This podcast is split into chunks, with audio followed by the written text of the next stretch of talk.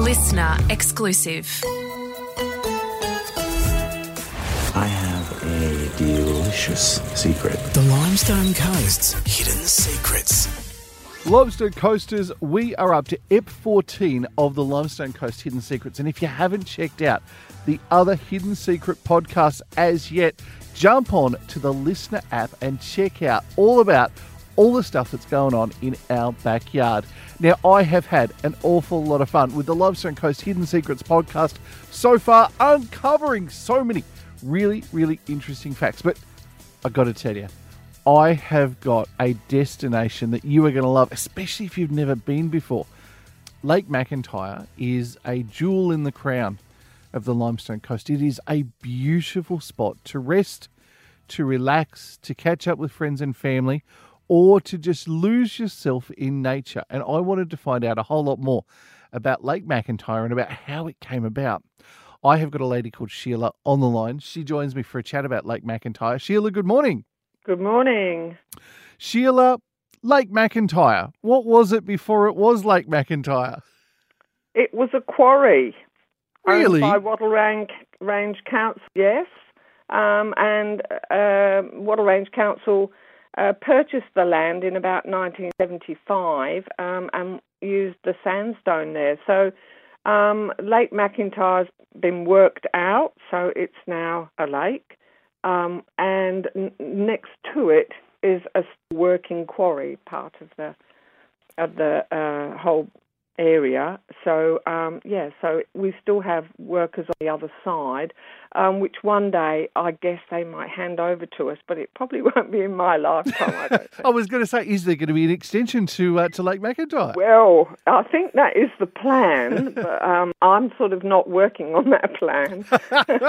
Fair enough. Hey, um, something that you might not know, Sheila, but how big is the site? Oh, okay. I don't know how big the whole site is. I can tell you that the walking trail is 1.6 kilometres because I do it quite regularly. Um, but I, I actually don't know. Um, yeah, I, I'm, I'm not sure about that. Sorry. So, that's all right. Um, how did Lake McIntyre go from being a, a council sandstone quarry into this wonderful reserve that we have now that can be enjoyed by anybody everywhere? Yeah, well, I think it was just, it was uh, the works manager at the time, Trevor Osborne, uh, back in the day. Um, he saw, uh, you know, that it could be a good place to to make into wetland. So it was really his his vision that uh, made it go ahead. Um, he was, yeah, very much the instigator for it. So um, we have to thank him. He uh, has passed away now, but we have um, a little hut there that we've got his a little plaque on, and we have one of our little islands is called uh, Osborne Island. So uh, we remember him. Now, how did you guys go about transforming the site of an old quarry into Lake McIntyre?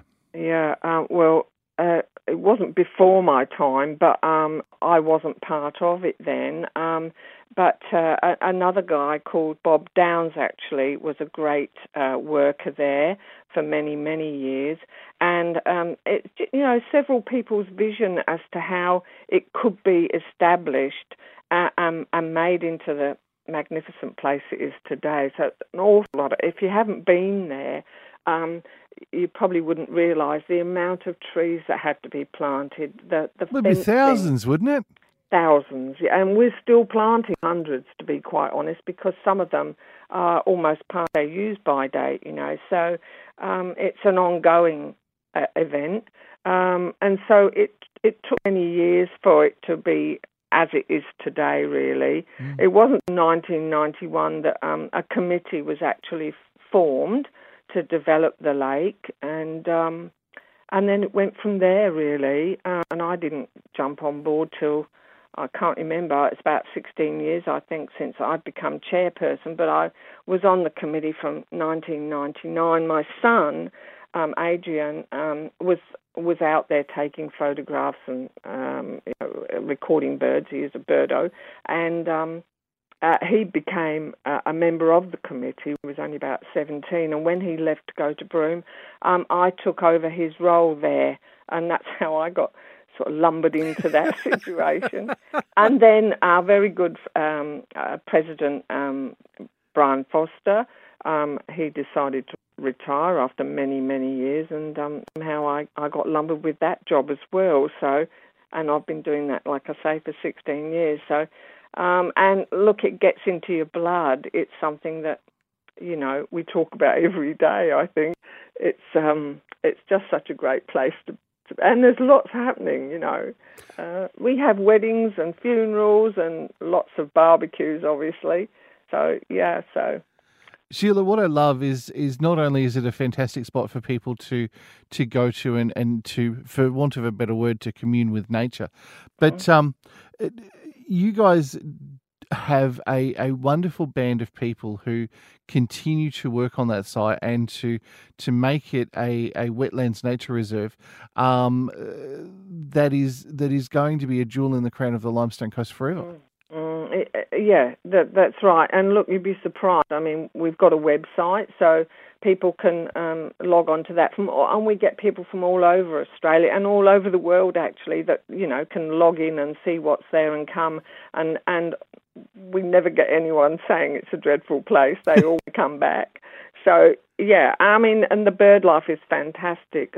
You know, during the breeding season, we have probably too many um, royal spoonbills nesting, and, and, now the ibis have decided too. The Australian ibis have decided they'll nest there too. So they're sort of doing a bit of damage to some of our trees because, um, you know, the real estate is is pretty limited there, and so they cram themselves into as many spots as they can um, on the islands, and um, and that makes people come to have a look and to take lots of photos. You know, it's great. Mm. You bring up an interesting point, Sheila. Obviously, there wasn't a whole lot of bird life in that particular area no. of uh, of Millicent up until the creation of Lake McIntyre. Yeah, that's right. I mean, there's the sewage works up the road, which is, if you're a birder, you'll know that that is a great place to find birds. But um, uh, uh, yeah, apart from that, I guess there were, oh, well, there's Mullins Swamp and what have you, but there are a bit further out of town. But this is so accessible, really, you know. Um, yeah, it's. Uh, and what sort of wildlife have you guys been able to attract to the site that is Lake McIntyre? Oh gosh, um, well apart from birds, we've we got resident wallabies. We've probably got I don't know seven or eight at least. Um, we do occasionally see an echidna. We've got loads of possums, obviously, both sorts. Uh, yeah, so um, and lizards and of course snakes. Um, so yeah, it's a it's a real nature area, you know. So that's why I should say that we don't have any. We we don't allow dogs in the area mm. um, because um, they could uh, upset our wildlife and our birds that nest and what have you on the ground. And yeah, so that is one of our policies that's a no, I'm sorry to say. Sheila, um, just like um, the Valley Lakes here in Mount Gambier, you sure. have a, a, policy where the, the gates are closed at night, but they're yes. back open each and every morning? Yes. So that's they're, they're closed at sunset. They're opened at 8 a.m. every morning. And they tell me that uh, you've got a whole lot of volunteers who are very active, especially on a Tuesday. Monday and Tuesday, um, we have 8 a.m. till midday. Stop for 10 o'clock morning tea. That's you know regulation, um, and and that's great because uh, you know it's it's it's quite a large area, and so people in all different areas of the lake. So we all meet for morning tea and can chat about what we've seen on the lake, what we're doing, etc., etc. So you know that's a must. Um, yeah, so uh, it's a, they're a good band of people, but um, we always are looking for more volunteers, obviously. Now, Sheila, you tell me that you got involved with Lake McIntyre because of your son, mm-hmm. and uh, and that Lake McIntyre has got into your soul. yes. What and is... husbands, I have to say. what is your favourite part about Lake McIntyre? Oh gosh, a good question. It's lovely to see so many people there that you can chat to. But of course, uh, my passion is the birds, um, and um, as uh, field nats, um, I'm on the field nats. Um, bo- well, not board, whatever you want to call it. I Mm, belong committee, to yep. Millicent Field Nats, and um, we do a, a bird uh, count, a bird survey there every month, and record that, and it goes to eBird, which is a, a, a worldwide birding site, um, and I also record it on a Lake McIntyre spreadsheet. So that goes back for many, many years. My son started that many years ago, along with Bob Downs, and uh, so so it's interesting to see what birds still arrive, which ones don't come anymore for various reasons. The habitat's not right, um, or, or for other reasons. Um, uh, yeah, so we've got a really good spreadsheet of, of what happens there. Um, we can go back and say when did we last see whatever, uh, and it, it's int- it, it's well, it's it's history, you know, and it, it's worth recording. Mm. How many different bird species do you get at Lake McIntyre? Oh gosh, well, we did a bird survey um, last Sunday, and we got 44. We can get more than that. Sometimes we get less than that. That's uh, different species, of course.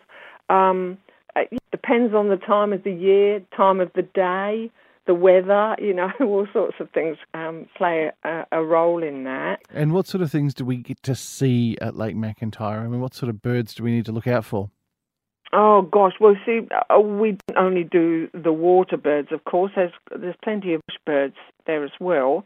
Um, so, I mean, swans, uh, a pair of swans are there most of the time and have babes there. They nest several times. They don't always get the height of their nest right. It sometimes uh, doesn't work, and they have to build another one. But um, and lots of different ducks, obviously. Um, yeah, gosh, I could go on and on really. Um, so, um, let me think.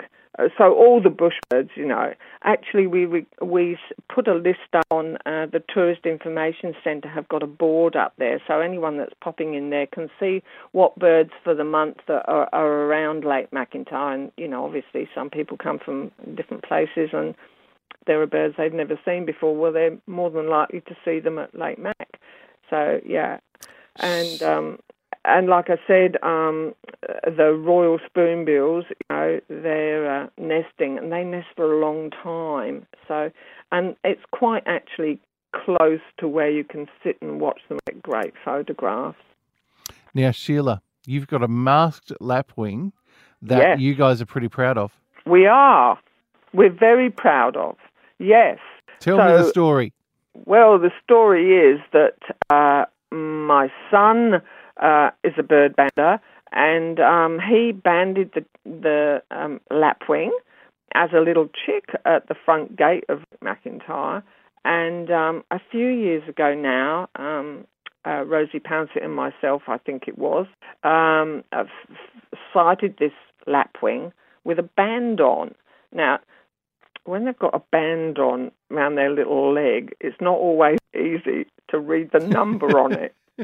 So we did spend quite a few hours trying to get this jolly bird to stand still so that we could take a photograph and then send it to the Australian Bat Banding Scheme.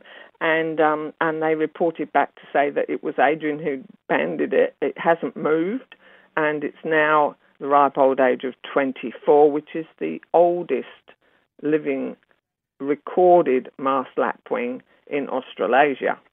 That is sensational. Now, Yeah. Sheila, I've got to ask the podcast is called Limestone Coast Hidden Secrets. What else could you tell me, hidden secret wise, about Lake McIntyre? Well, there are little nooks and crannies there, you know. You don't have to just walk the lake. Um, we've got something called Downs Island and Foster's uh, Foster's Hill, um, where you can sneak around, and there's a seat up at Downs Island, and, and there's a lookout. So um, there's lots of. And look, I should also say, I guess, that we have three gas barbecues that are um, free. Um, we have toilets, and uh, we cater for the disabled, uh, and and a wheelchair will go round the 1.6 uh, lake. Uh, and one of the bird hides they can get down into. One of them has steps, so that that's not as easy. Um, but yeah, uh, and look, uh, you just never know what you're going to see.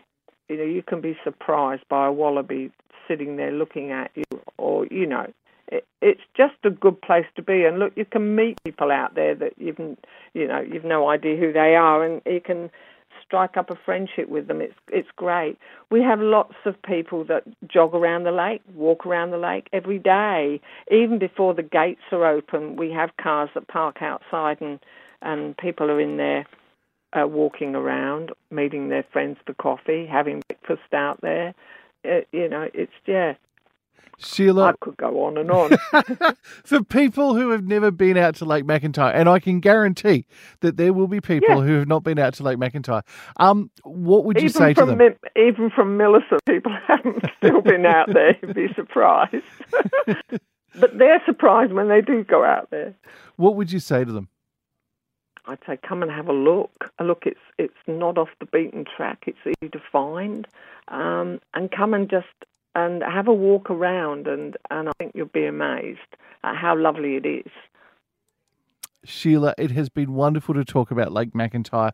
I think it is incredible what you and your volunteers do on a on a daily, weekly, monthly, yearly basis. I think it's fantastic what you've been able to achieve in Thank the you. the decades that uh, that people have been working out at Lake McIntyre.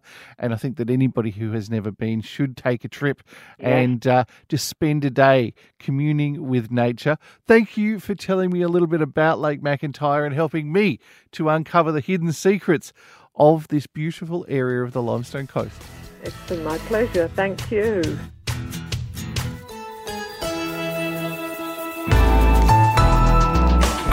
Listener.